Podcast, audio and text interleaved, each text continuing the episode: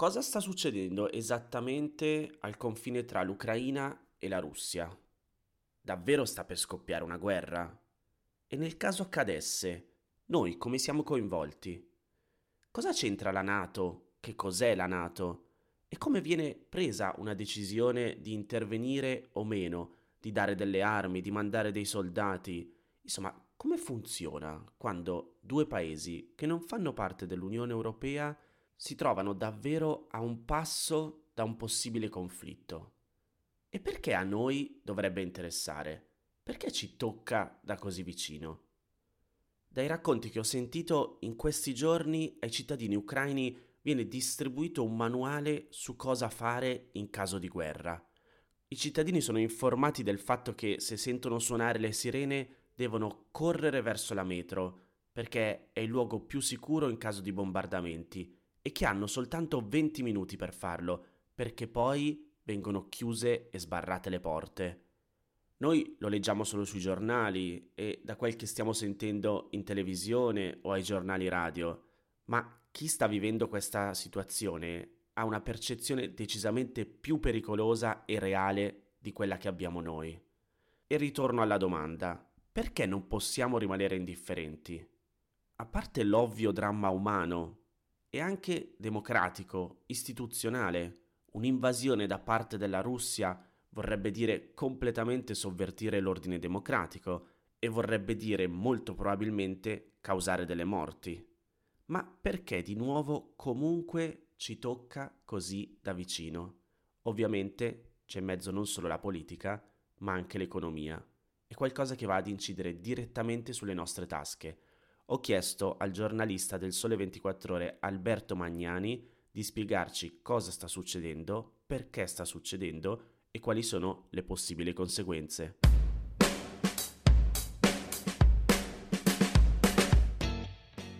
Alberto, partiamo dalle basi, cioè a livello geopolitico, prima di tutto, Ucraina e Russia che posizioni hanno? Ma allora, partendo dalla seconda, la Russia è notoriamente una delle principali potenze a livello più politico che economico che si fronteggiano con gli Stati Uniti e con la Cina, in particolare naturalmente con gli Stati Uniti.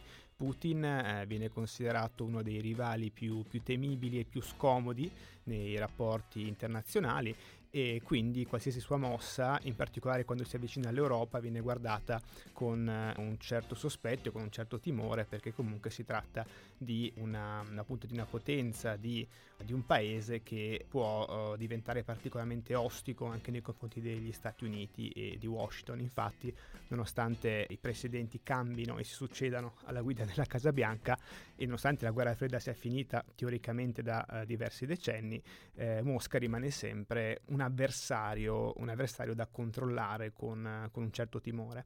L'Ucraina invece è un paese che era notoriamente uno degli stati satellite dell'Unione Sovietica, ma che poi ha avviato un processo di avvicinamento progressivo alla sfera occidentale, in particolare alla sfera europea, e di conseguenza viene guardato a sua volta con diffidenza e con preoccupazione da Mosca. Nel 2014, lo ricordiamo, c'è stata l'annessione della Crimea e adesso è scoppiata questa nuova crisi sui suoi confini, che fa temere l'esplosione di un conflitto di portata ben maggiore rispetto a quello che comunque si era ventilato nel 2014 con il caso della Crimea. Un conflitto di portata ben maggiore perché... Alberto, scusa, caso... giusto per non dare nulla per scontato, quando parliamo di Crimea, annessione della Crimea, cosa intendiamo? Si intende l'operazione militare che ha portato nel 2014 la Russia ad appunto annettere la regione della Crimea e di conseguenza portare già un passo avanti verso una successiva operazione con l'Ucraina.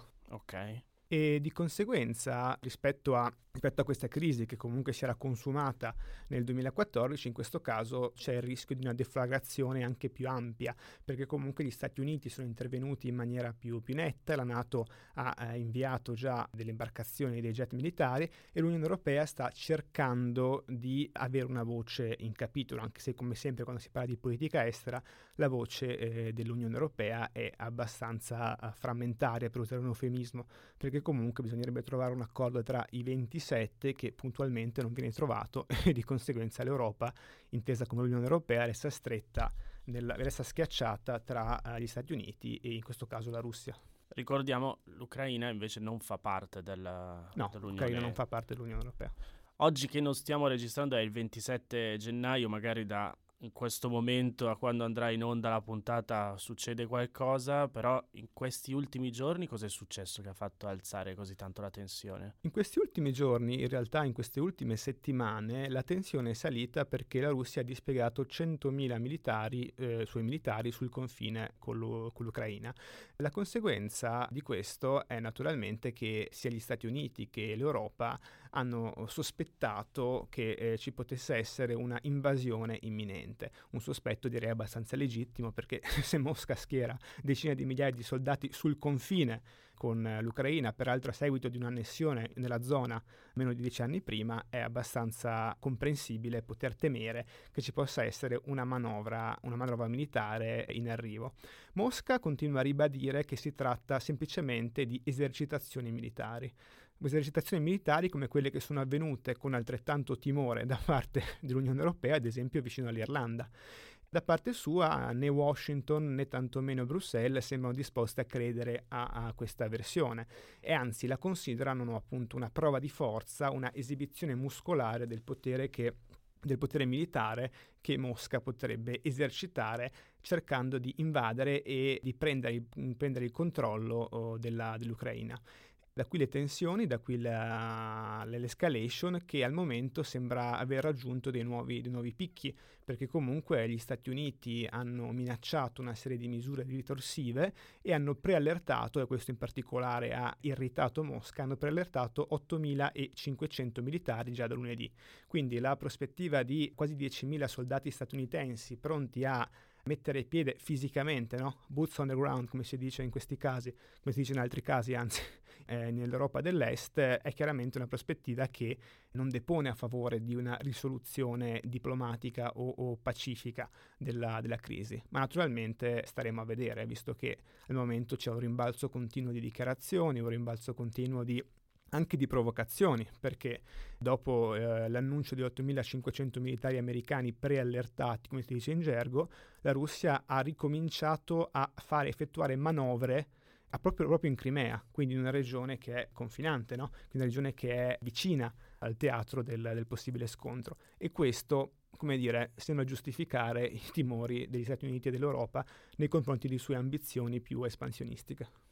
In questi giorni leggevo anche che appunto ci sono diverse tattiche che vengono utilizzate a livello diplomatico e, almeno se non ricordo male, stanno evitando anche di inviare le armi, no? Cioè che magari prima di inviare i soldati invii le armi, sì, all'esercito ucraino. Sì. È una tattica che ha anche avuto dei risvolti tragicomici, come la Germania che ha inviato 5.000 elmetti in Ucraina perché la Germania era, in realtà adesso, ora ho semplificato e brutalizzato, la Germania ha un rapporto di lungo corso con la Russia, in particolare l'attuale cancelliere Olaf Scholz viene da un partito, il Partito Socialdemocratico, che ha una tradizione consolidata di amicizia e di dialogo con la Russia, da un lato. Dall'altro lato è vero che comunque la Germania ha delle misure abbastanza rigide per le esportazioni di armi, misure che peraltro, insomma, adesso senza andare troppo in là con l'analisi storica, misure, dicevo, che comunque affondano in una serie anche di,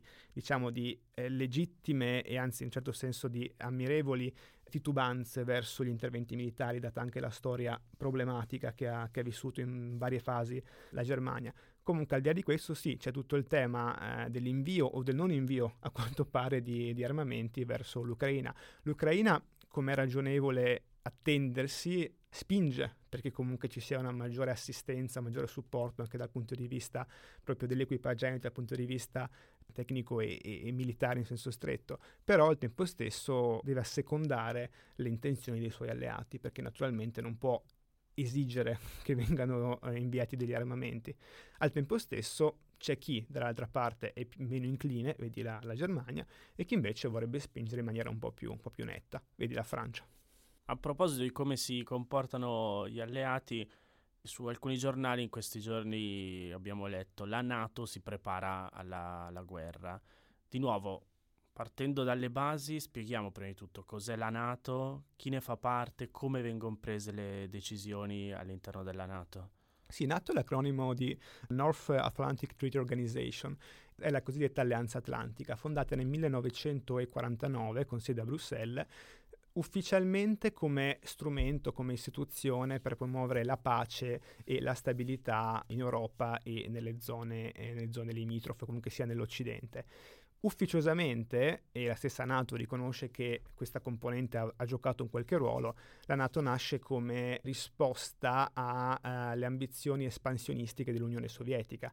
La NATO è conflittuale con il Patto di Varsavia, quindi nasce con l'obiettivo di mantenere una forte presenza, un forte influsso americano in Europa per evitare una ingerenza della Russia. Stiamo parlando degli anni della nascente guerra fredda che poi si sarebbe trascinata per decenni tra le due superpotenze di quel periodo. L'Italia è uno dei paesi che appartengono alla NATO dalla sua fondazione, 1949, e quindi rientra nel club dei 30 paesi che attualmente la compongono fin dalle origini. Le decisioni della NATO vengono prese per consenso, il che vuol dire che non si va a votazioni, ma si va a decisioni che vengono concordate attraverso dibattiti, attraverso confronti che terminano quando si raggiunge una posizione sostanzialmente condivisa.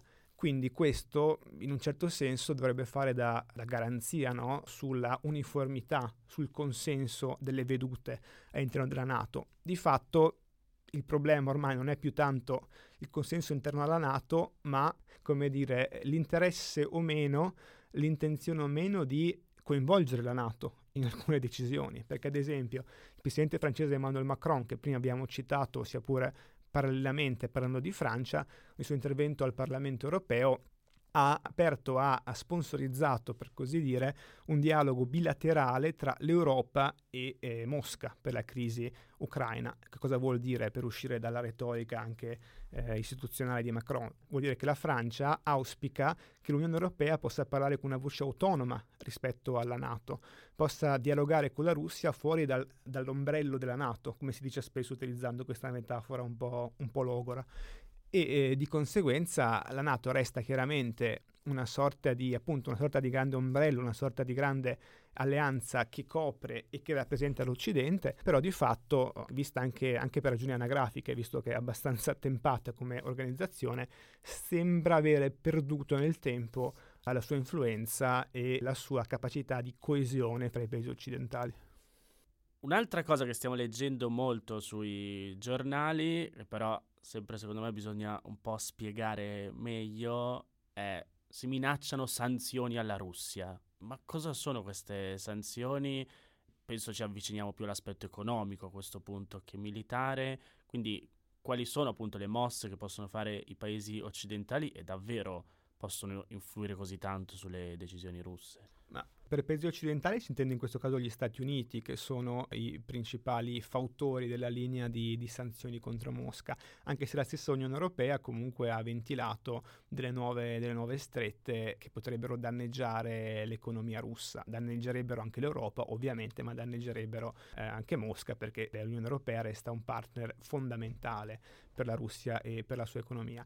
Entrando nel dettaglio, le sanzioni paventate dagli Stati Uniti vanno dal blocco delle esportazioni della Russia per arrivare al blocco delle transazioni internazionali, cioè tagliare fuori da Russia il sistema SWIFT, quindi di fatto congelare la possibilità di transazioni internazionali da parte della Russia. Questo avrebbe naturalmente un impatto notevolissimo, anche in realtà per i suoi partner, perché comunque tutte le sanzioni, come risaputo, hanno un effetto doppio, un effetto bilaterale, per così dire.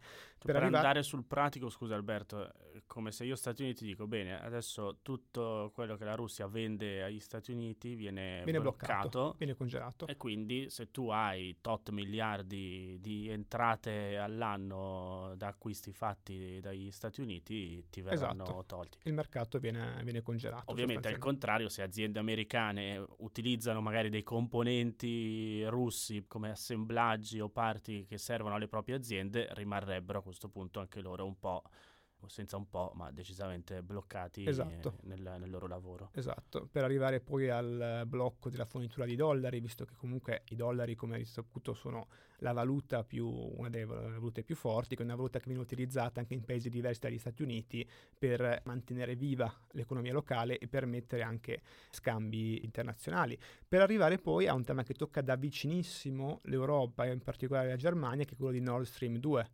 Vale a dire il gasdotto che collega, si può usare il presente perché è già concluso, è già potenzialmente operativo, che collega, dicevamo, la Russia alla Germania. Un gasdotto che potrebbe avere un impatto significativo sulle forniture di gas per l'Europa, a maggior ragione in un periodo di crisi traumatica come quella che stiamo vivendo.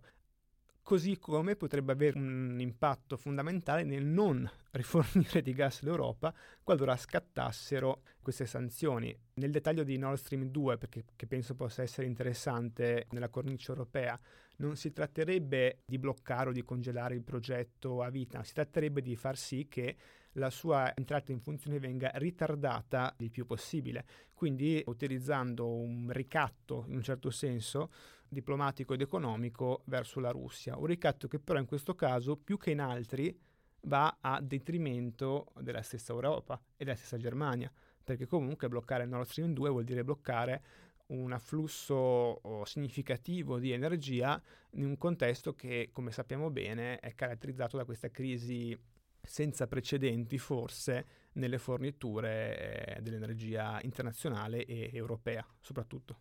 Possiamo dire che in questo caso praticamente le minacce di sanzioni economiche farebbero più male a chi sta facendo la minaccia piuttosto a chi la subirebbe. Non sarei così pronunciato nel mio giudizio, perché comunque bisogna considerare le varie parti al tavolo, bisogna avere un'idea anche chiara, diciamo, della contabilità settore per settore, che non è facile da stimare così su due piedi. Sicuramente non è un momento facile per sbilanciarsi con sanzioni di questo genere, ed è per questo che sia paesi più, diciamo così, interventisti come la Francia, sia paesi più prudenti come la Germania stanno spingendo verso il dialogo fino alla fine con la Russia.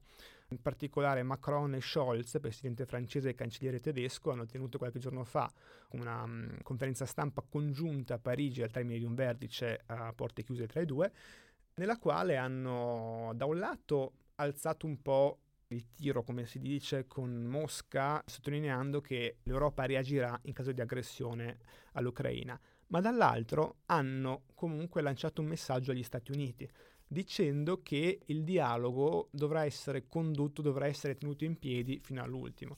Ricordiamo che domani per noi, ieri per gli ascoltatori, cioè venerdì, ci sarà o si è tenuto, a seconda dei punti di vista, un colloquio telefonico tra Macron e Putin, con Macron che è intenzionato, pur nella fermezza apparente della sua linea, a chiedere una distensione, un passo indietro della Russia, la cosiddetta de-escalation, che consentirebbe di evitare uno scontro frontale che al momento è, se non probabile, sicuramente verosimile.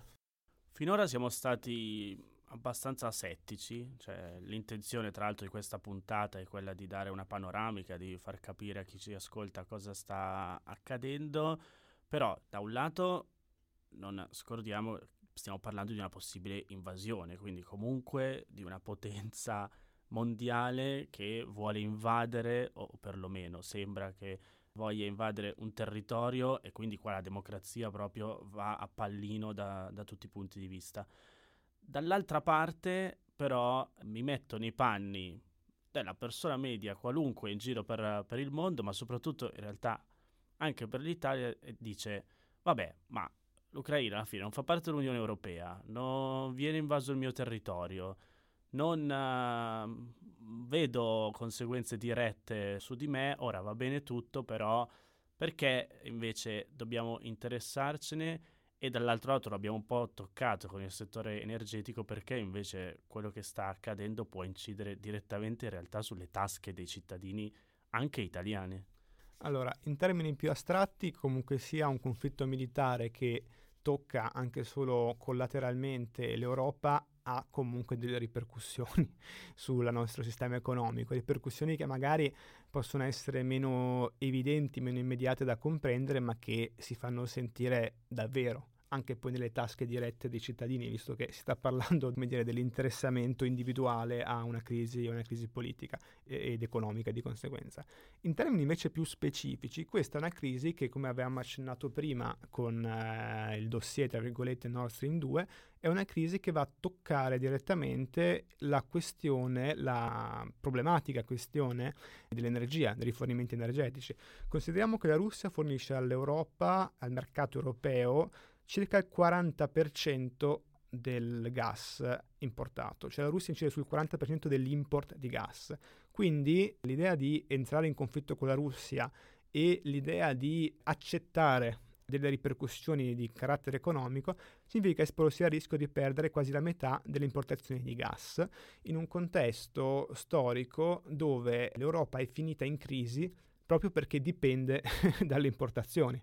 Allora, un continente che dipende dalle importazioni, che è nel vivo di una crisi energetica drammatica, si trova di fronte alla prospettiva di dover rinunciare a oltre il 40% del gas che importa. La conseguenza non è difficile da pronosticare in termini anche di ricadute individuali, di ricadute sui consumatori. Gli Stati Uniti di Joe Biden sono perfettamente consapevoli di questo scenario e sono consapevoli di come possa legittimamente trattenere l'Europa da una linea più offensiva verso la Russia, e quindi si sono offerti, bontà loro, di garantire delle linee di fornitura all'Unione Europea e l'Europa nel suo complesso in caso di rottura con la Russia.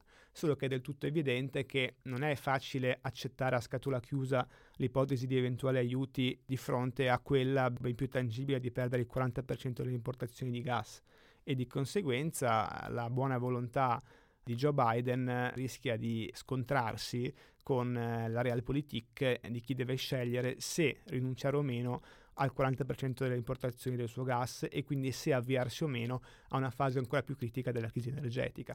Quindi, per essere un po' meno asettici, diciamo che i governi europei dovranno fare parecchia attenzione a qualsiasi decisione, perché un ulteriore urto di questo genere alla crisi energetica significa proiettare rincari ancora più robusti, ancora più drammatici sulle bollette, che già sono cresciute a ritmi del 50, del 40%. Quindi, prima di avventurarsi in una nuova fase della crisi ucraina, i governi europei saranno costretti dalle circostanze a vagliare tutte le opzioni sul campo senza particolari preclusioni ideologiche o strategiche. E qui forse, Alberto, dove si sente maggiormente la mancanza di un governo cosiddetto europeo, perché è vero, i dati che ci davi tu a livello appunto europeo, quindi se sommiamo il fabbisogno di gas di tutti gli stati sommati insieme, poi invece sappiamo che, per esempio, non so, la Francia ha la propria produzione di energia nucleare, quindi invece dipende di meno dal gas, magari noi di più. Ci hai fatto l'esempio della Germania, e quindi la speranza è che ovviamente i leader europei siano in grado di muoversi compatti da questo punto di vista. Un giorno continueremo magari a sognare un'Unione Europea vera e politica che possa muoversi compatta realmente. Sì, nonostante tutte le ironie che si possono condivisibilmente fare sulle manie di grandezza, anzi di grandeur, della Francia, di Emmanuel Macron in particolare, il suo appello alla cosiddetta autonomia strategica dell'Unione Europea non è così erroneo, perché comunque effettivamente l'Unione Europea in questa fase, pur riuscendo ad incidere su tanti fronti, mi sembra per fronte della regolamentazione, l'Unione Europea è una potenza normativa. L'esempio più classico è quel mondo del tech, ma ci sarebbero anche altri casi che possono essere menzionati.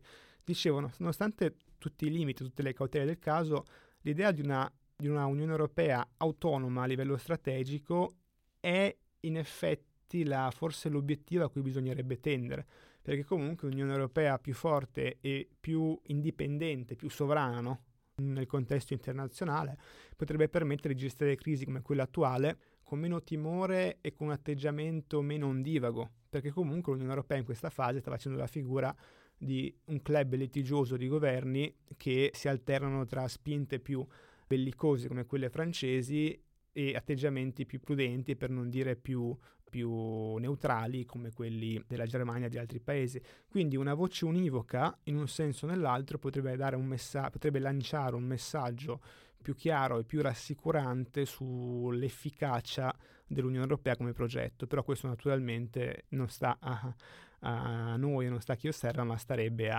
ai governi che compongono l'Unione Europea e all'establishment europeo nel suo complesso.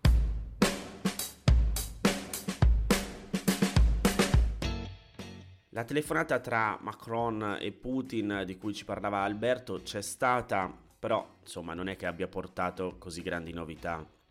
L'unica cosa che noi semplici cittadini possiamo fare in questo momento quindi è stare a guardare che cosa succede. Certo, forse invece come Italia in generale avere un governo e in generale le istituzioni un po' più attente a quello che sta succedendo sarebbe meglio, ma speriamo che presto si possa tornare ad avere una cosiddetta normalità istituzionale.